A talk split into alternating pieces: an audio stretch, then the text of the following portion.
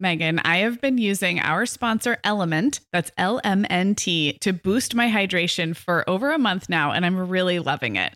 I'm just not very good at drinking plain water, and I love the taste when I pop one of these little packets. I like orange or grapefruit into a big bottle of water. It's kind of fruity and salty, and it just helps me hydrate better overall. Element is a zero sugar electrolyte drink mix born from the growing body of research that shows the best health outcomes occur with higher sodium levels. Each little pack delivers a significant dose of electrolytes, but minus sugar, artificial colors, and other iffy ingredients. Element's flavors are so unique, like fruity watermelon salt and spicy sweet mango chili. And we're going to set our listeners up with a variety pack so you can find your favorite. Right. You can receive a free element sample pack containing eight flavors with any drink mix purchase when you purchase through our custom link, drinkelement.com slash mom hour. That's D R I N K L M N T slash mom hour. This offer is available exclusively through our partnership and is available for both new and returning customers. And if you're an Element insider, you'll have first access to Element Sparkling, a bold can of sparkling electrolyte water. Again, it's drinklmnt.com slash mom hour. Hi, I'm Sarah. And I'm Meagan. We're two moms with eight kids between us, from little to grown. We're in different areas of the country and in different stages of life. But we both know that motherhood's a lot easier when real moms share tips and encouragement. And remind you that it's really all going to be okay. We're not experts, we're parents who've been there. We're not perfect, we're real. Welcome to the Mom Hour. Hey everyone, and welcome to episode 186 of the Mom Hour. I am Meagan Francis here as always with Sarah Powers. What's up, Sarah? Hey, Meagan. Hey, I'm excited about this topic today because it's one of our favorite topics that I feel like we've touched on in a million ways, but haven't d- dedicated an entire episode to, at least not in a while. And it's about raising readers, kids who read. Yes. We love to read. We love it when our kids read. Sometimes we feel a little guilty about our kids not reading as much as we think they should. So we're going to get into that as well. Um, and then you and Katie have something really fun that's going to happen at the end of the show. Yeah. So Katie's coming back with me um, to talk about our favorite holiday and winter picture books for kids. We did a segment like this um, around Halloween, and we had much demand um, for another one. So it's even a little later in December than I would like, but there's still lots of time to take our recommendations and hop on Amazon or go to your local bookstore or put them on your library um, checkout list. So Yeah. just listen through the second half of the show and you'll hear Katie and I talk about that. And that kind of led to this idea of of talking about reading. And I love it. I have to say, it fits in with our general theme of like too much pressure being put on moms to do things a quote unquote right way. So I'm really excited for this conversation because I think we're going to help you guys. Whether you have a six month old and you think that you're supposed to be doing read aloud every night before bed with your six month old, or whether, whether you have an eight year old who just doesn't like reading at all, I think this conversation is going to help you feel better because I think we have a really uh, loose or like broad definition of what it means to be a literate family. Yes. You know what I mean? So Yeah, I'm for sure. excited to kind of talk everybody down a notch because this is another area where there's so much expectation put on what we're supposed to do. There really is. And you know, now I've got the proof in the pudding, right? Because I had some reluctant readers and some slow readers and some late readers. And now I've got adult kids and teenagers and and one only one tween left. Yeah. Um, so I can kind of speak to what that looks like as as those slow readers grow up. It's not always what you would think. Yeah, exactly. And when you're a mom who loves to read, and so many of our listeners are big time bookworms, then it's like then it's like you you feel this need to like make sure it happens Prove to the your world. kids. So yes, prove to your world and Yeah. make sure that your kid loves books as much as you do. And then all of a Yep. sudden we just have so much pressure. So we're gonna Yep. work on that today. Sarah, we both know this time of year can be crazy. So, this is a great time to get ahead with no prep, no mess meals from our sponsor, Factor. I love how these meals are ready to eat and delivered right to your door. I mean, you can't beat that convenience, but most importantly, they're seriously delicious. Yeah, Meagan, I agree. Our whole family was impressed with the quality and flavor of Factor meals we tried. And it turned out to be a great option for my teenagers when they got home late from a theater practice or came home from school super hungry. There's zero prepping, cooking, or cleaning up.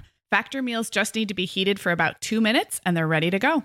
Yeah, and for any listeners with wellness goals this month, Factor has six menu preferences to support your lifestyle. Whether you're trying to boost your protein, avoiding meat, or simply focusing on well balanced meals. And you can pause or reschedule deliveries to fit your lifestyle. Make today the day you kickstart a new healthy routine. Head to factormeals.com slash momhour50 and use code momhour50 to get 50% off your first box plus 20% off your next box. That's code momhour50 at factormeals.com slash momhour50 to get 50% off your first box plus 20% off your next box while your subscription is active. Okay, Meagan. Well, over here at the Mom Hour, we are big fans of our sponsor, Our Place. In fact, you, me, and our team member, Katie, were all comparing notes on our favorite product. Katie was telling us that even though she's packing up to move her family to a new house, she cannot put that mini perfect pot from our place into the boxes yet because she's using it like every night. Well, as someone who also has a perfect pot, I got mine as part of their mini home cook duo set. I get it. It's nonstick, which is key, but it also has all these handy features like a steam release lid with a built in strainer and this nice beechwood spoon that nests on the handle in this perfect little peg. Okay, well, I didn't get this pot, but now I want it. That sounds so great. Our Place's cookware is great to cook with, beautiful to look at, and healthier for us as well. All of Our Place's products are made without PFAS, also known as forever chemicals. In addition to their cookware and tableware, Our Place is also making waves with their Wonder Oven, the most stylish all in one air fryer and toaster oven. Again, free from the forever chemicals found in many of those air fryers. Listeners, Our Place offers a 100 day trial with free shipping and returns, and we've got a great deal for you. Go to FromOurPlace.com and enter the code MOMHOUR at checkout to receive 10% off site wide. That's from our place.com code mom hour. Love it. And before we move on to the topic, I just need to point out that Sarah left me a Voxer message earlier today, gleefully crowing about the rain. like Sarah, there was so much glee in It's, your voice. And it's only in Southern California that we do that. I, I need to tell you that it's been gray and either sleeting, raining, or like kind of that. It's not even sleet, but it's like wet snow. I don't like I don't remember the last time I saw the sun here in Michigan. I'm So I was confused when you said it was raining and then you said and I'm so happy. I know. I was like, "Wait, what?" But my fellow Southern California, Florida, uh, well, actually, Florida gets more like warm rain, but Arizona, you guys all know how it makes us so happy. It's like our Yeah. version of fall, I guess. And now it's winter. I don't know. I don't know. Well, as Sarah pointed out to I think someone on Instagram the other day, we genuinely legit love talking about the weather. So Both of us do. In fact, we We used to do. we used to start the podcast and like accidentally talk about the weather like every time. every I, I mean, this is years ago. We've gotten better, guys. But people would be like, um, could you guys like get to the like point? get to the point. yeah. Anyway, one of the good things to do on a rainy day is read. So that's a great segue. Let's I get love in. it. I love it. Okay, so yeah, like we said at the top of the show, there is so much pressure to quote unquote do this right, and we're talking about raising kids who like to read and who are into books. And I think one thing I've noticed is it's really hammered home when you have babies and toddlers that you're supposed to read to them every day and incorporate it into the nighttime routine. Um, but one thing I think is this trickles off a little bit after, you know, after kids start to read on their own, and nobody seems to talk about ways to have books be a part of your family when you say have like elementary age kids. So I think that's Yeah. a really interesting thing. Um, so I don't know. Uh, Where do you want to start, Meagan? Yeah, well, I first of all, I, I just want to do some like setting the groundwork or the I guess the ground rules here that like literacy doesn't have to mean like words in text on a page that you read with your eyeballs. And Mhm. there are so like we have this great technology. We have all these ways to be literate, um, both in a reading and writing kind of a way and in a broader sense. Like there's cultural literacy, there's musical literacy. Like there's so many ways to be literate that I really hate that we have this narrow focus on like your baby needs to look at words on a page right. or it doesn't count or your four year old needs to be looking at letters with their eyeballs and figuring out like Right. not all kids um not all kids are visual yes. i mean just to start there just that's one place to start but like some of them take a while to get into the idea of a story some of them are too busy drawing or Yes. running or like i don't know like beating balls against each other on the floor like Yes. whatever to to really attend to that and i i hate there's so much pressure and almost competition around it yes. and it also kind of, I have to say, annoys me. And I know we have so many teachers who listen, and I love teachers and they're awesome, but I hate how elementary school has become so like narrowed in on this Yeah. idea of like enforcing reading. Like, right. like at the like we're all white knuckling it so hard. And I wish we could just relax about it a little bit. I do too. I have like so much amen for that. And as we get into our tips, I think you guys are going to find like we do read and we do read with our kids, but it's it's so important I think like you said Meagan to broaden this definition of literacy. I also was thinking as we prepared for this, thinking about the adults in my life and the different amounts that the adults yeah. I know read. Some of them are bookworms. Some of them do not read at all and are yes. completely well-rounded, educated, cultured, interesting. Fun to talk to, interesting Fun to people, talk to yes. adults. And if you think about, well, okay, what kind of media do they consume? Maybe they're a listener and they listen to podcasts and audiobooks. Maybe they're a talker and they just pick up everything through conversation. Um, they maybe they were a kid who loved to read and they just don't anymore as an adult, or maybe yeah. vice versa. Maybe they didn't read yeah. at all as a kid and now they do. I mean, there's so many ways to be literate, exactly like you said. And I don't think every kid needs to be a bookworm or grow up into an adult who loves books. I don't think that's the ultimate goal. Now, having yeah. said that, I think what we're going to talk about in this episode is there are ways to set the stage at home for loving books, loving reading, and making this kind of like a family value and that you sort of put in front, just like we have music as a part of our family or yeah. what other what other, you know, home environment values you have and then you just kind of have to step back and yeah. and and know that it'll just happen or it won't in various ways yeah i spent some time this year texting with an old friend that i ran into again um, kind of randomly and did not know this. At first, I was like, is he was he just always really, really bad at spelling? He's dyslexic. Mm-hmm. And I kind of like looked up an article about it because I thought how I didn't think I'd ever texted with a dyslexic person mm-hmm. before. And I looked it up to see kind of like what would that be like being, mm-hmm. you know, you mm-hmm. think of dyslexia, or I always have, as something that kind of happens when you're a kid and you deal with it mm-hmm. in school and then you kind of don't have to deal with it again if you don't want to. But now so much of our communication is text based. Yeah. And it was just a really, I read a really interesting article and it said something like when you get to know somebody who has dyslexia, you will never make like a joke about being the grammar police again. Like, uh-huh. you, like you will just think about things differently because yes.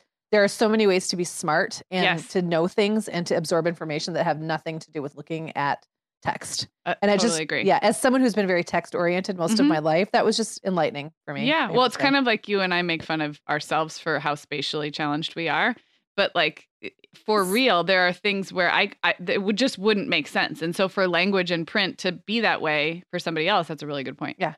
Yeah. Yeah. Anyway. Um, so should we dive into some like yeah some, like some bullets here? Yeah, lead that. Well, I was gonna ask um like a question that comes up because a lot of our listeners have really little kids, where you are reading aloud a lot. I thought we could both say, do you still read aloud to your kids? Yes or no? No pressure. And then if so, yeah. what does that look like? You know what? I don't. And it's funny because when I read your question, I had to think about it because I still think of myself as someone who reads aloud. Mm-hmm. But when I really thought about the last time I sat down and like read a story to Clara or any of them, it's been a while. And mm-hmm. I think for a lot of reasons, I think we consume different kind like I think we're listening to music a lot and podcasts yeah. a lot. Mm-hmm. And that kind of eats up some of the time I might have spent reading aloud. And all of my kids are now reading independently a lot and I feel like we get to the end of the night and there's just not a lot of room for more content, frankly. Yeah. So I just, I guess I just haven't. I haven't in a while. No, that's not to say I never would again. I think it's one of those things you don't realize it's kind of phasing out as your kids get bigger yeah. until suddenly it's kind of, you don't remember the last time you did it. Yeah. Like, I don't remember the last time I, you know, helped this kid in the bathtub or whatever. Right. When was the last time I read a story aloud at bedtime? It's, it's been months. Yeah. If, if not a year. Yeah. Well, I this is a good segue because I am right in that phase where it is starting to, you know, starting to change for sure, but I still am. So um, Violet's five, and she's still kind of, you know, on request whenever she asks because she's just in like the Bob Book phase of sounding out words. Oh yeah, we'll get yep. to that in a minute. I don't, I don't do that kind of reading with my kids at home. I'm, I just don't. I prefer to read to them a story that we can both enjoy. Um, and so I do read to her at bedtime. Brian usually has a read aloud going with one or both of the big kids who are fully capable of um, reading to themselves. He loves to read aloud and they love to listen and I love to encourage it. It's not like a it's not something that we say we have to do this every night, but usually he's working through some Harry Potter or Tolkien or something mm-hmm. um, with them, and it kind of it kind of ebbs and flows how into it they are because they're also into their own books and maybe don't want to be read to.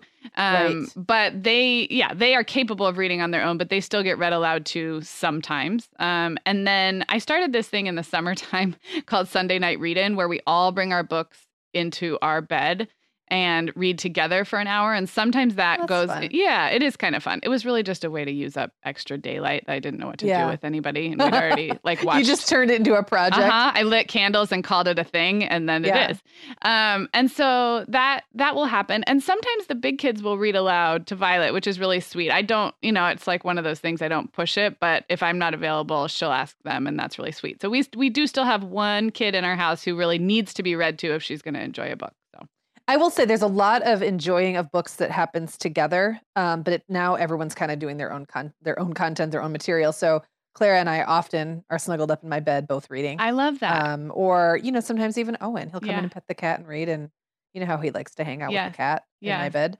Um, so there's a lot of side by side reading happening, but not a lot of me physically reading out loud. Which yeah, you know, I have to say, I really love reading out loud to an extent, but I am not great at reading long books out loud. I start to get really my mouth get I I get I put a lot of energy into it and my mouth gets tired and I start to like trip over my words. And as the kids got older and started reading more difficult material, like Yeah. the joy started to kind of go out of it yeah. for me, can, reading out loud. I can I can see that. I don't mind it. I really do love to read aloud. Um, but I think I've shared on this show before that I can be reading aloud a book and having a completely different train of thought in my head. I don't know if everyone can do that, but I can. No, I cannot. I, I think it's from so many years. So Yeah. I don't recommend that. It's like phoning it in completely, but it's like splitting my attention and I can read the words out loud, especially with books I've read before, yeah. and be completely like planning dinner or doing something else. Now that is brain. a that is definitely a talent. I am like I do voices Oh, I don't do voices and at like all. all. So to me, it's like an immersive experience, Right. and it's kind of exhausting. That's how Brian is. yeah. He's a really good read alouder. And I'm I Yeah. think I'm good, but I don't do voices. Um, okay, well let's since I mentioned Violet, I, I need to get up on my soapbox a little bit, and I think you're probably the same about these emerging readers and kids who are starting to read on their own, your kindergarten, first, second graders, and maybe they have sight words they're supposed to practice, or maybe there's an assignment at school that they're supposed to practice their reading every night. And this is another time where we love our teachers and we support them to the ends of the earth. And not but, and I feel like for moms, this kind of turns into it turns reading from something that's pleasurable into an obligation. And sometimes the point is missed. And I think the point is to have reading be a part of the nightly routine. Okay, I can get behind that. To have kids um, enjoy reading as part of something the family does together, totally can get behind that. But somewhere along the line, this practicing your emerging reading skills at home gets really onerous and um, can be a lot of tension. When I've ta- I've talked about homework and this similar feelings to my feelings on homework, and then it can totally backfire. So yeah. I guess um, every situation is different. And if you have a kid who's struggling and you and the teacher have worked out like the plan, here's what you're going to do each night, that's totally great. I'm not I'm not going to knock that. But if you're just doing it because you think you're supposed to, I would recommend upping your read aloud time and read something that you both enjoy together and forget asking them to sound out words. Unless unless it's really Yeah. between you and the teacher you've decided this is what is necessary, don't make your 5 and 6 year old practice their sounding out skills unless they want to. If they want to, encourage it. If they don't, just pick something you both love to read and read aloud to them. There's no, they're still Yeah. getting that literacy and that they're watching you read aloud. They're still looking at the page. There's so much they're still getting. And I just, it breaks my heart a little bit to, to see moms feeling like they need to like put their kindergartner through a second hour of school Yes. if it's not necessary. Yes. And that's my if it's not necessary. Um so well, and let's define. I mean, let's let's okay. I, I can't define necessary, but let's also be honest that there is necessary, and I'm putting that in air Yeah. quotes, as defined by the standards to which our schools are currently expected to hold small children, right, and there's actually necessary, right.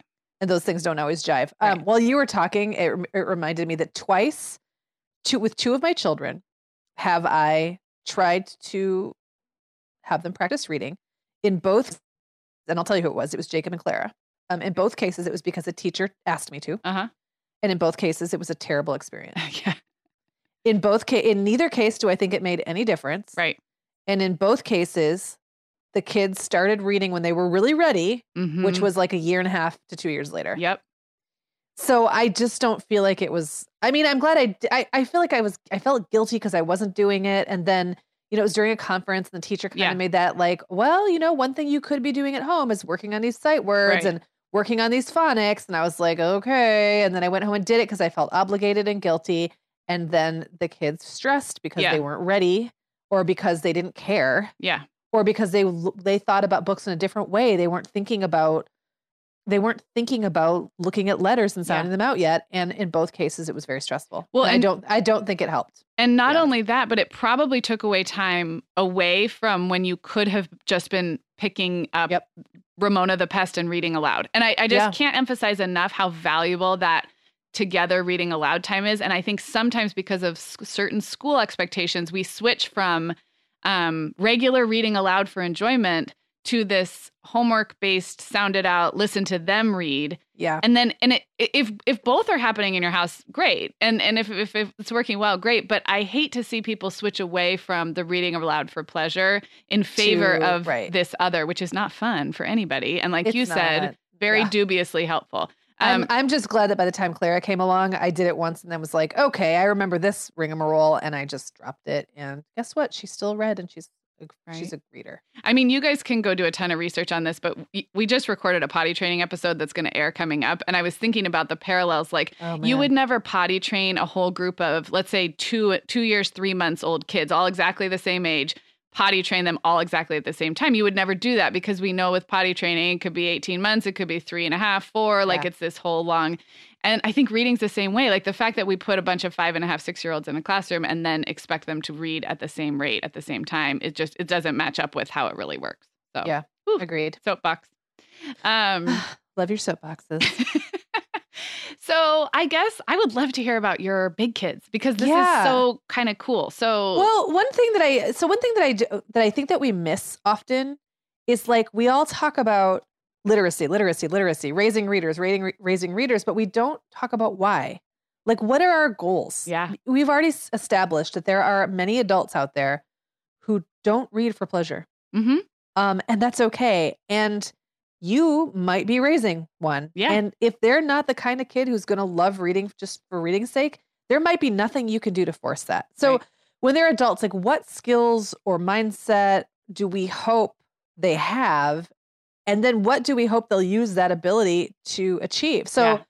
I have two kids who are bona fide adults, so I can speak to, and they were very different readers. Mhm. Um, Jacob was actually not an early reader. He was one who gave me a lot of stress about reading. It took him a long time. Um, he was, you know, I'm using again air quotes behind other kids in his grade. so put that in an age range for our for our listeners. Like I want to say he started legit reading at eight years old. yeah, I, I w- that's important to say because people think like six is late. like like where he could pick up a book and muddle through it. I Yeah. think at six he was kind of doing Bob books, but like not really. Even Yeah. that was a struggle. He had a hard time. Um, he's probably my most voracious reader now, but Mhm. he's an information reader. He Mhm. doesn't. I don't know that he reads. Like I think he would read a book, and he did in high school and stuff. But like I think now he likes to absorb information, and he constantly is reading. He's got a great vocabulary. He always had a great vocabulary. He Mhm. could always speak and use large words.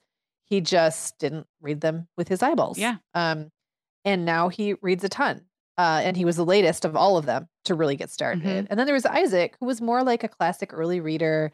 He was like great at breaking down literature. So he'd, you know, he'd be the kid who'd read like um, a War and Peace or something, Mhm. and then be able to write a really good essay about it, kind of with symbolism and all those things, which I actually was not great at, um, to be honest, in high school. Um, but now, you know, he spends hours noodling on his guitar. He doesn't, I don't see him lying around with a book. Mm-hmm. And that's okay. He's got a Mhm. job. He spends three or four hours playing guitar every day. Like yeah, he's not reading at the moment, and that's okay. I know Yeah. he can. I know he knows what it feels like to pick up Yeah. a book and and get pleasure out of it i had years where I didn't read books for fun. Like yeah, it, we go in and out of phases. So, um, and those are just two. I mean, it's Yeah. hard to tell how the other three are going to shake out because so much of what the reading that happens when you're in school is kind of dictated by school. So it's interesting to see what two kids who aren't in school anymore are doing with their ability to read. Well, and I remember because I was a literature major in college. So, four years after high school, I was still reading books and writing papers on them. Like, I signed up for it as I got my degree. And, and I can very well remember a feeling like I don't really want to read a book for like a really long time. like, I'm kind of, Yeah. I'm kind of Yeah. just done for a while. And like you said, gone through major swings of wanting to read for pleasure and then not at all and getting my information other ways.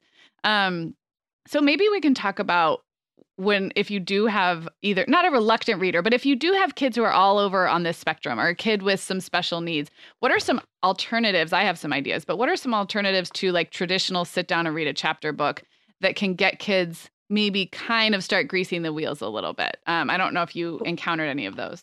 There's a million things. I love the read aloud books. Um, I Like think are so cool. Like audiobooks. Yeah. Uh, well, uh, no, and the ones that read aloud for you. Oh yeah, yeah, yeah. Like um, like Epic, Epic. Mm-hmm. Books has has those in their library. I think those are like it's the kind of thing that 25 years ago I would have been grumpy about and would have been like, oh, that's cheating. And now I'm thinking it it all serves the same purpose, right? Yeah. It's all moving us toward the same goal, which is words and stories and context and critical thinking. Like those are the kinds of things I want my kids to get to learn from being readers, not how to look at a word and make it make sense as a Yeah. word in their head. Yeah. Um, well, I mean, that's the way you get there, right? But like, that's not the point. It's Yeah. not just reading for reading's Yeah. sake. Um, so we've I've let my kids read comic books, Mhm. graphic novels. They've been into those. Yep. Um, I've let my kids read, you know, what is considered to be trash literature. Yep. Um, I know we were going to talk about this a little bit more later, but like I will say that you know sometimes that dumb series is the one that gets your kids in, Yep. that Yep. hooks them. Yep. And sometimes I think you just have to grit your teeth and get Yep. through it. Yep, I, I totally agree. And like so many other things, as soon as we pass judgment on what our kids are reading, it's only, I mean, in most cases, it's going to want to make them read it more. I mean, it's not really going to, it's not really to Right, have I the know. desired effect. Clara had it was really into graphic novels for a while, and she had a um, she had a conference at school where it was kind of like I don't know if your kids are doing these yet, but like a thing a trend here is for the kids to run their own conference. Yeah, we've had a little bit of that. Yeah. Um, and on her, so she kind of had like these things I'm working on, things I could be doing to work on these. Like, and I think she's she's a fine reader, but she's not like top of her class. I think Mhm. she's trying to get her her skills up. And she said something like, "I could read something, I could read fewer graphic novels," and that kind of hurt me a little bit. I was like, "No, no, no! How about just read other stuff too?" Yeah. but you don't have to stop doing something you love Yeah. to make room for that like you know like that that kind of i don't know it's and i didn't make a comment i don't know if that was clara's idea or her teacher's idea and i'm again not judging the teacher but i was like oof like i'm just so happy that she's loving reading and graphic novels are Yeah. cool They- they count They totally they totally count. And again, come back to think about the adults in your lives. We consume total garbage media for fun. And Right. then a lot of us look for more heady, you know, cerebral stuff sometimes because that feels good too. And it doesn't Yeah. have to be one or the other. Um, I was going to recommend magazines, um, and I know you're a big fan of having magazines out around the house. And Yep. I, I've linked up my favorites. I'll link up some more in the show notes. But just keeping magazines around and keeping them in weird places, like on the kitchen counter or in the back seat of the car, if your kids don't get car sick, um, or just in the car for sitting around waiting. Um, so magazines just they're visual, they feel different, and if you have a kid who doesn't like books, it's like less pressure to just pick up a magazine. i have So- to i have to point out really quickly that yesterday william was sitting at the table eating and i looked over and noticed he's flipping through better homes and gardens and like i think he was reading some article about like decorating for holidays or something Uh-huh. it was just it just kind of made me smile because i remember sitting at my kitchen table as Yeah. a kid reading whatever i could get my hands on, catalogs, magazines whatever was out which means interesting things fall into your hands Yep. sometimes Yep, absolutely. So just having those things out. Um, we do a lot of audiobooks. And so that I think totally counts. And you can, there's a whole host of resources online for finding good audiobooks. You can usually download them from your library without even going into the library if you have a device. So there's lots of free ways to get audiobooks. Um, and then don't forget nonfiction, because I do have a kid who often gravitates toward nonfiction. And so there's books like, you know, the Ripley's Believe It or Not and the Guinness Book of World Records and all of these like crazy, like weird but true or National Geographic. They all make these big, hardbound, almost like kids' encyclopedia like. And Yeah. I have a kid who will pour over those for facts Yeah. and information. So sometimes we just have a narrow expectation of it's got to be chapter books, it's got to be before bed, and they've got to be doing it on their own. And I, I don't think any of those things are true. yeah no i agree Um, so Meagan, what do you do as an adult, as the head of your household, to kind Yeah. of model this behavior? And how's it go? Do you feel like you are modeling it well lately, or how is that? Well, yes, I think that what I think that my kids know that I'm a reader. I have books Mhm. out. Um, I we talk about reading a lot. We Yeah. talk about what you know, what we're all reading and like what books they're reading in school. Um, we always like one of the first things like when I've moved, I figured out where the bookshelf was going to go. Yeah. And the funny thing is, the bookshelf in my living room those are all books I've read once or twice and have nice covers, and I may never read any of those books again. But just having them Yes, out, having them you know, there. it just shows like this is something that we value. I made Mhm. space for this in our living space, and I like that. Um, and sometimes I just like to go look at the covers. Is that Yeah, weird? Or at no. the um, the what's the- spine. the spine. Yes, I like to just go like run my hand over the spine of the books. Um, I, going back to the series thing, I remember Owen getting really into series. I want to say it was Guardians of Ga'Hoole Okay. that really got him. It's got like an owl, really pretty owl illustration okay. on the cover, and those weren't super dumb. But like it may have even been like a Michigan Chillers, which are Okay. dumb. I'm just Okay. gonna say like they're they're fine. They're like they're like candy bar reads, right? Yeah, It's like a um it's a oh no no no the Michigan Chillers I think was Isaac. He got really into those, but they're like mystery stories. Yeah. They're like about like and they take kind of yeah, Yeah. but they take place in Michigan. It's a Okay. local author, so the author comes to the kids' schools often. Okay. Okay. Talks to them and stuff. And when I say dumb, I'm not knocking this author. They serve a purpose, right? They're like stories about written about kids solving Yep. mysteries and going through spooky things. And they take place in Michigan, which the kids have been to all the like many of the places that are written about in the books, which they think is cool. Yeah. And like, you know, I could have been like, oh, could we go for some more high literature? But I didn't. Yeah. And I think that that helped. Um, and kind of along those lines, I think sometimes it's an author that really turns a kid on. And Yeah. for Clara, it was Roald Dahl. Yeah. That's a good one. I didn't. I had no idea how many books Dahl had written. Like so many, So many. We so many. and there's there's a lot that are kind of off the beaten path that my kids have loved and they are surprisingly short. You think of Yes. Roald Dahl, you think of the BFG and Matilda and a couple Yeah. other ones that are a, a little bit on the longer side. James and the Giant Peach, which is actually my least favorite of those. Don't hate me. Yeah. Matilda is one of my favorite children's literature books of all time, like top. And I love some of the other ones. I don't love James and the Giant Peach, but then there's all these. There's the Fantastic Mr. Fox. There's Yes, um, I didn't even know that was a Dahl book. Yeah, And Danny, uh, Champion of the World, and the Twits. The, uh, the Twits yes. was I grew up reading the Twits, and Okay, that was I'm- a book I held on to and made all of my kids read it. So Reed has probably read the Twits like a thousand times, and I actually haven't read that one, but there's a whole bunch. There's there's a Yeah. ton, um, and that isn't yeah, that is a great. the. Twits one. is a fast read too. It doesn't take very long. Yeah. But my point to that is like as soon as I knew that she that was kind of the first author, like the first real legit author she got into that Uh-huh. wasn't kind of like a picture book or like a you know what I mean by Yep. like legit chapter book adult kind of book author.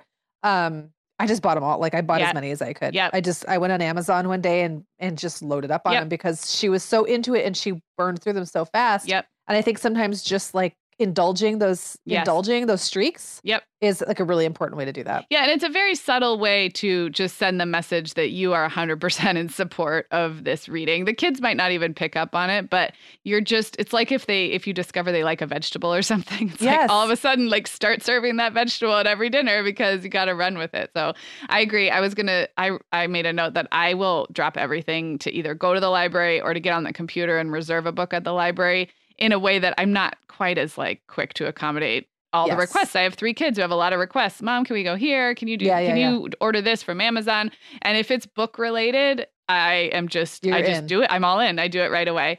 Um, when we do go to, we go to the library quite a bit. I always let them pick their own stuff without kind of commentary or judgment, but I will sometimes pick out something that I think looks good and then I'm just subtle about it. I'll just leave it out on the counter Yeah. or put it in their room with the stack of the rest and there's zero pressure. And related to that, I just I try not to judge what they're reading ever even if I think Mhm. it's garbage just like you were saying. Um because so far, now we haven't ever run into a situation where it was something I truly didn't want them to read, so maybe that would be Right. different, but so far it just has felt like that would be counterproductive and like like Yep. we were saying they often will they'll take in both like the the fluffy garbage stuff and then you know more quote unquote literary stuff and they're getting that at school anyway so i'm just i'm all about the the pleasure aspect I want to mention one, one thing really quick Yeah. about the um, leaving stuff lying around and no pressure. Yeah. You never know when those might hit a nerve. yeah Like uh, it could be years. Yeah So don't feel pressure if there's a book that you really want because you remember reading that book when you were nine Yeah. years old and you really want your child to like experience that book and they're nine and all of a sudden like you yeah you feel like you want them to have it now. yeah They might be like 19 and pick it up when they come home at Thanksgiving from Yeah. college and read it then. Like you just Yeah. don't know. I remember reading this whole series of they're called Uncle Arthur's bedtime stories. Okay. And I think they're religious. They're they're religious in some way. I don't know if they're related to any particular religion, but I remember my my stepmom, who's Seventh Day Adventist, so maybe they're Seventh Day Adventist. Okay. leaving them like lying around and they were written in the uh like I want to say 30s 40s maybe. So they have all Mhm. those awesome like illustrations Mm-hmm. and there's lots of talk of kids eating like raspberry tarts and crap like Mhm, just stuff that mhm. like Yeah. it's very kind Yeah. of whole, whole, Yeah. wholesome Yes. feeling. Yes. I read the entire set 3 times through when I was 15. 15. Cuz I guess I got bored. I don't know. I Yeah. picked them up and was like, "Oh, this is fun." yeah. And I just read them all. Yeah. And then I went back and read them all again and all so again. funny. It's you so just never funny. know. Like you never know when something's gonna get catch their eye. You never know. And I want to come back to the reading aloud because we got away from that a little bit. Um, Yeah. But the same is true for I've had an experience where I've started a read aloud when I thought my kids would be really into it and they just aren't. I remember that with Charlotte's Web. Um, and just, I think the kids were too young or it was too boring. They didn't like the language. I loved the language, but they didn't. So um, don't let that discourage you from ever reading aloud again. I think just like everything else, it might be too early. It might not be the right book. There's so Yeah. many great resources online for recommending good read alouds. I'll link up a few in the show notes that are my favorites. But um, you can also try other weird stuff. You can try reading poetry, the funny poems, like you know the Shel Silverstein poems. Like there's no, there's nothing that says it has to be Charlotte's Web when they're six, or it has to be Little House on the Prairie with your daughters because that's what you remember. It just you can get creative and still read aloud. I I would same thing. I just would hate to see people not read aloud because it didn't work out that one time you tried. Yeah. Yeah, Yeah, agreed. Um, well, this is a good time to mention you were on the Read Aloud, Read Aloud Revival podcast quite a while ago. But if you guys listeners aren't familiar with that podcast, tell them what it is, Meagan. Yeah, so it's a fantastic. Um, first of all, I just love Sarah's voice. Okay, Sarah Mackenzie is the host. Sarah Mackenzie, yes. So she's the host of the show, and she's just got like the most, like the sweetest and like most pleasant voice to listen to. I think so. She has a podcast that's all about reading aloud to your kids, Mhm. basically, and and how to do it in a real way. Yeah. like acknowledging that none that most of us have other things going on. Maybe our kids aren't that interested. Maybe we're not that interested. Like, what? How do we? Kind of this idea, like how do we bring reading aloud back as an idea without the pressure and I, I we had a conversation now. This was three, four years ago. I was at a Mhm. very different place then. And I had two little younger kids who I was still reading to pretty regularly out loud. Um, but we did talk about the fact that sometimes you fall off the wagon and you don't do it for a while and then Yeah. you get back on. And she's got some really great strategies. So she was on the home hour in 2014. And then I was on her show, must have been the same year. Yeah, I think it was around yeah? the same time, maybe. Yeah. Yeah. Yeah. So we'll link to that in the show notes Yeah. as well. Yeah, and she that's a great resource. And she does lots of book lists and blog posts on her site too. So you both both the podcast as well her, as her book list. And then I just wanted to mention a couple other times where we've gone deep into this idea. We do have an episode on bedtime routines where we talked about this a little bit more. It's episode 80. Um, and an episode I love that I had forgotten about is called Raising Lifelong Learners. And it would be a great Oh, yeah. companion to this one because it wasn't just reading. We talked about other ways that kids get interested in a a subject or a topic and they just run with it. Um, and then a really old one called Finding Kids Media That Isn't Terrible. And in that, I think I talked about like like how we get books from the library and where I where I figure out what to get for my kids. And that also includes things like podcasts and um, audiobooks and even I think even we talked about TV and movies, like just finding good quality media. So we have a bunch and I'll link all of those up in the show notes. We are welcoming back Vionic as a sponsor today. And Sarah, I will be honest, I was sorting through my warmer weather wardrobe the other day and it could seriously use a refresh. But you know what's good to go? My shoes. I've got a great selection to choose from thanks to the Vionic Vitals collection. And lately, the pair I keep putting on again and again is the Uptown Loafer. I have two pairs, one in sand suede and the other in camel leather, but please don't make me pick a favorite. Oh, I won't. I'll let you keep both. That's so funny, Meagan, because I was a little jealous of your Uptown loafers. I was the last one on our team to get a pair, but I just did. I also got mine in the sand suede, and I think I've worn them like four times this week. They really finish off a cute spring outfit. The Vionic Vitals collection has the best essential styles for everyday wear to get you ready for spring. And no matter what shoes you choose, you'll be on the go in comfort because every single pair of Vionic shoes delivers their trademark VioMotion technology for a difference you can feel. Vionic sandals, sneakers, and flats all offer incredible support, stability, and cushioning, and every pair comes with a 30-day risk-free trial, so it's easy to try them out. Use code the Mom Hour 15 at checkout for 15% off your entire order at vionicshoes.com when you log into your account. That's a one time use only. Vionic shoes, wearable well being for your feet. Sarah, our sponsor, Hiya Health, makes a kids' daily multivitamin that parents can feel great about giving their kids because they have no added sugars or dyes. And our kids who have tried Hiya vitamins have loved them, which is important, right? Because what good is a bottle of vitamins that your kid won't take? Hiya was founded by two dads who didn't like the ingredients label on some of the popular children's vitamins they were seeing on store shelves, so they got to work developing a formula that would help fill the most common nutrient gaps in modern kids' diets. Hiya's Chewable Kids Vitamin is made with a blend of 12 organic fruits and vegetables and then supercharged with 15 essential vitamins and minerals. They're also vegan, dairy free, allergy free, gelatin free, and nut free. Hiya manufactures their vitamins right here in the USA with globally sourced ingredients, and then they ship their chewable vitamins directly to your door on a pediatrician recommended schedule. We've worked out a special deal with Hiya for their best selling children's vitamin. You're going to get 50% off your first order. To claim this deal, go to hiyahealth.com slash momhour. This deal's not available on their regular website. Go to H-I-Y-A-H-E-A-L-T-H dot com slash momhour and get your kids the full body nourishment they need to grow into healthy adults. All right. So, Meagan, pretty soon we're going to welcome Katie, and she and I are going to chat specifically about picture books for the holidays and wintertime. But I thought it would be fun to ask you, um, since you won't be part of that segment, what your do you have a favorite holiday book, kids or grown-ups or otherwise? I don't. I don't like the question. Do you have a favorite? I know. So I'm going to mention. I'm going to say. I'm going to recommend three, and I'm going a little off the beaten path here. Okay. Um, one book that my entire family has loved is Krampus, the Devil of Christmas. Oh, I'm just opening it on Amazon now, and I do not. I am not familiar with this. Okay, so uh, the the idea behind the book is that many cultures through time, maybe all cultures, have like a dark side Uh-huh. of the holidays, and it has been represented in kind of an evil Christmas character. Okay. So Krampus is one. I think it's, Krampus might be German, and basically their their role is to scare and or beat children into good behavior. Oh my gosh. um, and these are very like Victorian Yeah. concepts, right? But the book is amazing. It's got like these really, really disturbing but very cool illustrations and stories about, like, I think Krampus puts children in burlap sacks and hits them and stuff like just like terrible Oh things to get them to obey. But my kids love it now. I bought it for Jacob when he was probably like 15. Yeah. And so the it's book is- past like you wouldn't read it to a four year old. No, but now, but I was actually a little bit like when the boys pulled it out a little while ago and started reading it out loud. And I was a little afraid Clara might be disturbed by it, but Yeah. she's kind of got a little bit of a twisted sense of humor. Yeah. She loved it. And she loved the art. You know, she, Yeah. Claire's an artist and the, the pictures are amazing. Like the illustrations are, you know, 50, um, 1800s and early Yeah. 1900s. And they're just really cool. It's a fun, it's a fun gift for an older kid or a young adult or just for your own pleasure. Um, I just found a version of The Night Before Christmas on my bookshelf that I had to think for a few minutes like, where did it come from?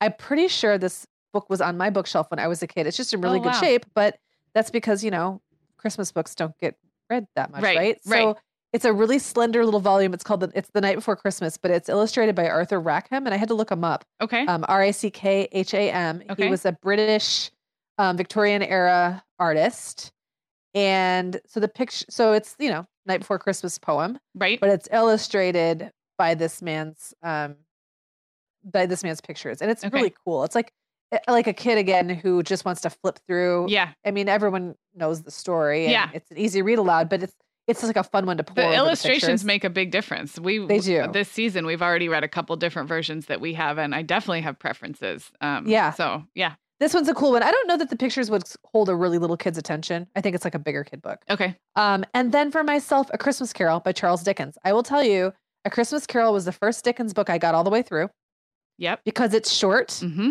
you already know the story Yep. and it's an easy read, like relatively speaking. And I really wanted to read Dickens like my whole life, and I kept failing because I'd get three chapters into like, you know, I don't know, Tale of Two Cities or Yeah. something. And then I would forget to go back to it, or I just get so exhausted Yeah. by the language, I just couldn't continue. But I really like the, A Christmas Carol, and I'm thinking this year I might actually have it playing, um, uh, have the audiobook just kind of playing in the background sometimes when I would have had Yeah. Christmas music on Yeah. because it's the kind of book I probably wouldn't read out loud. I think I'd get tired Yeah. and I, you know, I wouldn't want to keep it up. But it and it's not the kind of book you have to attend really closely to. Yeah. Because again, everyone knows the story. Yeah. So just kind of having it as background sound, I think, is one of my plans. Well, this is kind of a fun twist, but we've been doing this podcast so long that two years ago, maybe three years ago, we had an episode where somehow we got around to the fact that I had never read Dickens.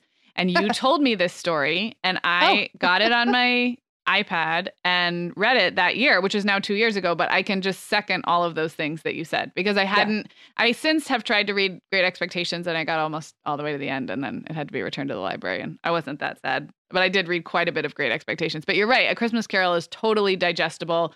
Dickens, and it's funny. It's actually Yeah. like it's light and funny. Yes, it's light and funny. Yeah. I love it. Um, okay, well, before we get to Katie, I have one more little fun sponsor shout out, and that is to Sudio. So we've partnered with Sudio over the years a few times, and they just sent us some new earbuds to try for this season. If you're not familiar, Sudio makes um, really high quality Bluetooth and wireless uh, headphones and earbuds. So we got to try them, and we also got to give some away to our Instagram followers. But they have a 15% off promo code right now, which I'm going to give you guys right now. So if you missed out on the giveaway, you can still shop at sudiosweden.com. And the promo code is the mom hour 15. I'll link that up in the show notes and you can check out our Instagram for more. But I wanted to give them a quick shout out before we I also on. want to point out that someone on our Instagram said that they like the look of the Sudio earbuds better than AirPods. Mhm. And I would like like to put like a thousand times yes, Yeah. because I think AirPods look weird. their it's their design is just so pretty. Their stuff is so pretty. Sudios, is so pretty. Yeah. Yes, yes, it, it really is. It's like really, if you want to look really attractive at the gym while Yes. listening, you'll want to check that And out. just feel really happy about your snazzy headphones. exactly. All right. Well, Meagan, uh, this was great. We'll be back on Friday for another holiday special. So it won't be too long for you guys. And then stick around. Katie and I are coming up next. Hey guys, I'm back with Katie. Hey, Katie. Hey, Sarah. It's been a long time since we recorded. I know, but we are still in the holiday season because every time we see each other, Yes. it's like Halloween, Thanksgiving, Christmas. Yes. So we are excited to talk about our favorite holiday books, and we have a lot to cover. Um, we got a lot of great feedback when we did this at Halloween. And just to remind you guys, we we together are going to put together a blog post at themomhour.com that has all of these books and their links and probably a few more because we're probably not going to even have time to get to all the ones we wanted to mention. So that'll go up at the same time as this episode. It's not in the show notes. It's not the same as the show notes, but I'll link to it in the show notes and it'll be its own list. So, Yeah, and we had a lot of great comments on the last one. So Yeah. make sure you visit the blog post again Yeah. and share your favorite. and then Christmas just bookmark read. it for next year. I have a little bit of like obsessive calendar guilt that this isn't going up like a week ago, but that's okay. There's time. There's still time this year, and then bookmark it for next year. Yeah. Okay. So uh, Katie's here at my house. We're in my family room. We all have. We're surrounded by books, but we haven't really. I don't know what she has with her. So, or if you have themes or a structure, you could just go. We're surprising each other. Yeah. Okay, well, I'll go ahead and start off with a picture, touch, and feel book. Oh, nice. Listeners know that I am a huge fan of anything interactive, whether it's lift the flap or touch and feel. And this touch and feel title is called One Night in Bethlehem. And I feel like, um, well, for us and our family, I like to kind of set the foundation around Advent Huh? for why we in our family celebrate Christmas, which is more about Jesus and him being the reason for the season and not so much Mhm. Santa and getting and gimme, gimme, gimme. So for us, um, I like this book because it's a little bit of a different take on the nativity. Um, it has the child imagine if they were one of the animals Oh, or. Individuals at the nativity Mhm. and what that would be like. hmm And then, of course, a little touch and feel sensory um, element on every page. I love it. And who's the author? The author is Jill Roman, and get what her last name is Lord. Oh, Jill Roman Lord. okay. Yeah.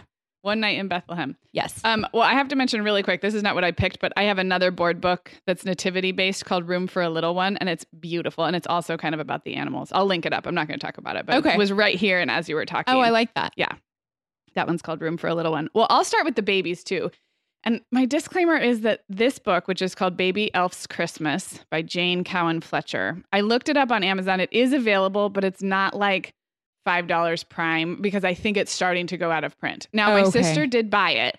And I want to say it was like 15 bucks, which if you're looking at it, it's a little board book, but maybe it's at your library or maybe you can like, if you like secondhand books. So I hate recommending books that are it look it seems like it's maybe on its way out of print. Oh, But it's called Baby Elf's Christmas. It is a board book and it it's just follows Baby Elf's first Christmas. But the illustrations are so cute because he look he's an elf, but he looks just like a human toddler, like a one year old. With like- pointy ears. Yes, with pointy ears, with Yeah. little elf features. And it, So it has nice rhymes, and it's just there's little details in it about how he's a little afraid of Santa. It's a very um, if you've had a one year old at Christmas time, this little baby elf is like what that reminds you of. The way he looks, he's a little intimidated. He likes the lights, and it's just very sweet and simple. So it's Yeah. called Baby Elf's Christmas. Jane Cowen Fletcher. It is on Amazon, and I'll link it up in the Love post. that. Yeah. Okay. Um, I have books that I'm going to couple um, Okay. together as one. So both of these titles are actually um, written by an author named Jan Brett. Yes, love and Jan Brett. I didn't realize that she was such a prolific Oh, author super. in general. Yes, But super prolific. but more so in the in the holiday. Would you say more so in the holiday well, I genre? Like she has this Scandinavian northern. She's not. I went to. I thought she was like Danish, and I looked it up, and she's she's from the U.S. She's American. Okay. it- she is like Vermont based or something. Okay, yeah. Okay, I love that you're classifying her that way because I was I was thinking, how am I going to classify or describe these illustrations of Jan Brett if you if you're not familiar Yeah, with it very much looks. It's like Scandinavian folktale-ish. Yes. completely, Yeah. yeah. So the one cool thing about these two titles that I'm going to mention is though one of them is written by Jan Brett, there is another by the same title, um, another version of the same book. So the two titles are The Hat and The Mitten. Mhm. And um, what's fun about Jan Brett is the same cast of animal characters appear in all of her kind of holiday Mhm. collection.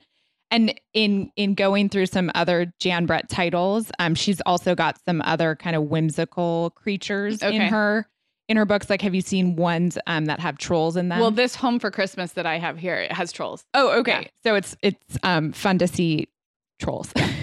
um okay, so anyway, um same cast of animal characters, but the hat and the mitten both involve animals wearing human clothing Yeah. that are knit. Yeah. And so they're both super cozy because you just see um blankets of snow everywhere. Yeah. and the animals in addition to their fur think that wearing human clothes will make them even cozier and how could they not? That is really cute. um, but i will mention the mitten um, like i said also by jan brett. I have a different version that is retold by jim aylesworth. Okay. um, and sarah and i compared. She has the mitten by jan brett. I have this one by jim aylesworth and the the one that i have is a little more extensive in um, introducing the human character Mhm. before it goes into the whole um, animals wearing his Mhm. this little boy's mitten. Um, but apparently this originated as a Ukraine folktale. Yeah, I would believe that, and I think that's kind of the stuff she does. I'm sure the other ones are too. Yeah, like yeah. kind of folktale based. And it's very cute. Um, the animals all try and climb into this mitten, and um, the animals try and turn all the other animals away, but they all kind of squeeze in, and then eventually the mitten bursts. It's really cute. It's a really very cute I'll have story. to check out the one that you have. Um, I'll just mention quickly the other two Jan Brett Christmas ones that we have. Home for Christmas is about trolls, and it's really cute. There's kind of a naughty. It's like a naughty, br- naughty brother and a good sister. So if if there there's some nice like very, but it's told in a very um happy way, like not a like the naughty kid gets what's coming to him, but he does Right. kind of grow a conscience a little bit. So Oh, there's a okay. little bit of that. Okay. Um, he's kind of a stinker. And then we also have one called Animal Santa, which I think I got last year, and I don't even think I've really read it, but it's another Jan Brett. So there's a whole bunch that we can link to. okay. Okay, so I'm going to pair my next two also. And this category, I'm giving them a category, and the category is holiday books that are really more for grown-ups because Oh, they tug those. at sentimental heartstrings that your kids really don't care about Yeah, Okay. So I have two. We have a few like this in my house. And I still read them aloud to my kids and they'll listen, but they don't have the adult um nostalgia and sentimentality where you're like crying by the end. they you know, Oh, they it's don't one care. of those. Yeah. So the one is called The Carpenter's Gift and it is a Christmas tale about the Rockefeller Center Christmas tree and it has ties to Habitat for Humanity because in the story there is a story about using lumber to build houses for those in need. It's not heavy-handed, but I don't know if Habitat for Humanity commissioned this book, if it was done in partnership with them, and there's also some true elements. but it's told in a story. It's called The Carpenter's Gift, and you will be crying by the middle of it, and like Oh, you wow. will keep crying till the very end. Oh. The other one, you don't cry till the very end, and it's called Lighthouse Christmas. It's by Toni Buzzeo. Uh, and again, I'll link both these up. Um, Lighthouse Christmas also is based in a true story about um, light, lighthouse Santas, which were in the far northeast, like New England, Okay. and they would airdrop um, Christmas packages for families who were stationed way out Coast Guard. Well, I don't even know if it was Coast Guard at that time, um, but who were stationed way out on these tiny, tiny islands off of Maine and Massachusetts, um, who wouldn't otherwise get Christmas. But it's again, it's told in a story of this family, and by the end, you're crying. So those are more like add to your collection. Your kids probably won't appreciate them in the way that you will, but they're both really like heartstrings. Ooh, I'm gonna have to add those to my list for sure. Okay, well, I will lighten it up with um, my next two that I'm also pairing. So these next two are alphabet Christmas. Nice. Actually, one is a Christmas, one is a Hanukkah book. Okay. So I picked this one, the ABCs of Christmas Up, last year at Target. I just um, could Can not see the cover. pass by Okay, the cute. cover without picking it up, especially because board books are on the um, less expensive end Yeah. when you're kind of Yeah. building your holiday Yep. collection. So, um, even though my four year old is kind of phasing out of alphabet books, uh, my two year old is not. Yeah. So it's perfect. So it's just, um, I mean, alphabet primer. But Yeah. the the other one that I'll mention is it's called D for Dreidel Okay. And i this this guy um has an entire collection of alphabet primers that are themed differently Okay. so you don't just find um holiday alphabet primers but he'll also have like an alphabet primer for baby scientists Okay. and alpha yeah. and cute. and the illustrations are just again knock your socks off retro Yeah. um so cute Yeah. and i love that um you know he has a, a hanukkah version Yeah. d for dreidel Yeah. Well, we, okay, this is a side note, but when you and I did our gift guide last year, one of the things I mentioned about books, not holiday books, but giving books in general, is I don't mind having board books even for older kids. And you can find um, like the the one we were just talking about, the Mitten by Jan Brett. I have a board book version, but it's the same. Right. And um, I think especially if you're adding new babies and new toddlers, it's a great way to have books for your older child around that aren't going to get ripped up. I mean, Oh, we had completely. major book rippers among my children. yeah So you, I mean, you are literally surrounded by my holiday books, and there's quite a few board books, and my youngest is five, and we still keep out the board books, and you know, only the ones that are truly like kind of too simple for an older kid to appreciate. But most of them are the regular picture books, just in board back format, board book format. Right. So, And the durability, you're right. yeah. You can't beat that. yeah. Okay. Um, I have. How many more do you have? I just have one last. Okay. So I'll just do one more as well. Um, so this is my favorite Christmas picture book that I have discovered like since I became a mom. I have a few favorites like that I remember from growing up and all that. But this that I just discovered myself, it's called The Christmas Magic. It's by Lauren Thompson. Um, and it just tell so it tells the story of Santa getting ready to leave, but in a way that no other Santa book does. I'm just flipping the pages so Katie can kind of see the illustrations. The illustrations I think are watercolor. Yep. They're really beautiful. There's no elves or Mrs. Claus or anything else. Santa just has reindeer and it's told in this very I would say like kind of natural, almost realistic if we can go there way. Yeah. Like he's just this little old man in his house by himself. Um, and it's all about anticipating the magic of when it's finally time to take off. And so if you uh, the way I talk about Santa with my kids is always about like what I imagine. What I imagined when I was a kid was this, or what I like to think about is this. Like I don't answer any specific questions with very like, here's how it is. Because in some books there's a Mrs. Claus, in some books there's not, in some books there's elves. This is like the way I would like to imagine Santa. And so um, the language is beautiful, the illustrations are beautiful. It's a little bit of a different look and take on Santa. And so I don't know. I just love it. It's called The Christmas Magic. That's a new title to me too. Yeah. That reminds me of the Eric Carle book Dream Snow. Oh, Do you I know ha- that you know, I, one? I think I've heard the title, but I don't think I've read it. Okay, so it it's not explicitly an overt Santa Uh-huh. story, but it is a man who looks like Santa, Uh-huh. and he's a farmer, and he names his five animals by number Okay. one, two, three, four, five. Um, and there's this mad rush at the very end of the story because he has forgotten, he's forgotten, and he's loading up his bag. He's Oh, cute. and he ends up putting one, two, three, four, five Christmas presents under a tree. So he never is overtly called Yeah. Santa, but I mean, he looks like Santa. This and this guy is called Santa, but he wears blue. He looks different than kind of cartoonish Santas. And um, there's something really beautiful about the way it's described. It's just him and the reindeer up there, and they're getting ready in all these very kind of slow, simple ways. He feeds them, he shines the sleigh. It's not, yeah, it's really, it's just different, and I love it. very routine and ritual oriented. It Yes, sounds like Sarah. I can understand why you love him. Yes. Okay, well, I will um, end off with a title that Sarah and I actually both have. I'm sure we all have it. Yeah, it's the night before Christmas, but in this particular version, and listeners, you probably grew up with a similar one or the one, the same one. Um, it's illustrated by Douglas. I think that's a G Gorsline. okay. And when you see the cover, you'll immediately recognize it. It is a very vintage, illustrated kind of pencil sketch. yeah, it's style. almost, they're almost like wood cuttings or something. Like, car, like, um, I don't know. Yeah. very very detailed pencil sketch, Yeah. and then and then filled in with color. Yeah. But um, but very vintage. Uh, you know, um, drawings Yeah. essentially.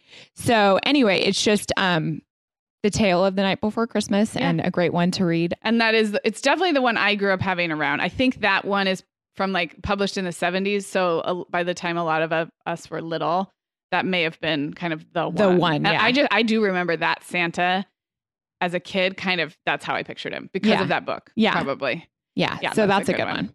one. Um okay, and then we are going to wrap up, but I wanted to give a general shout out to my favorite um, source for book lists, and that is a blog. Um, the blogger's name is Erica, and this is like her entire blog pretty much is book lists, and it's called what do we do all day.com. Um, she has some other, she, not just book lists. She also does stuff about um, kind of indoor activities that are screen free, like that kind of thing. So like lots of family games and like simple activities type of thing. Um, but she has more than 200 book lists. So separate blog posts that are each a roundup of books by some theme. So there there's so many and this has become pretty much my only place I go. So this year I went to her holiday section and she has several different holiday book lists and the ones I looked at were um, there's one called Timeless Christmas Books, one called New Christmas Picture Books, and I think I looked at Christmas chapter book read alouds for families. Um, Oh. She also has multicultural Christmas books, um, a whole bunch, Hanukkah picture books. Anyway, so I will link up her blog um, in the show notes. And we did go through one of those lists and reserve a bunch at the library this year. And I don't know that any of them that I'm going to buy, but it was a really good way to just, you know, my kids are trying to remember all these books. And while I want to read them over and over again, I do think that bringing in a little bit of fresh meat at this point um, Spices it up. spices it up. So we them, had a lot of fun. And um, the one book I'll give a shout out to is called The Christmas Extravaganza Hotel. It was really funny. So if you have kind of middle grade kids who appreciate humor, um, that one's by Tracey Corderoy. I'll link that one specifically up, but we got it from the library and it was good. Yeah. All right.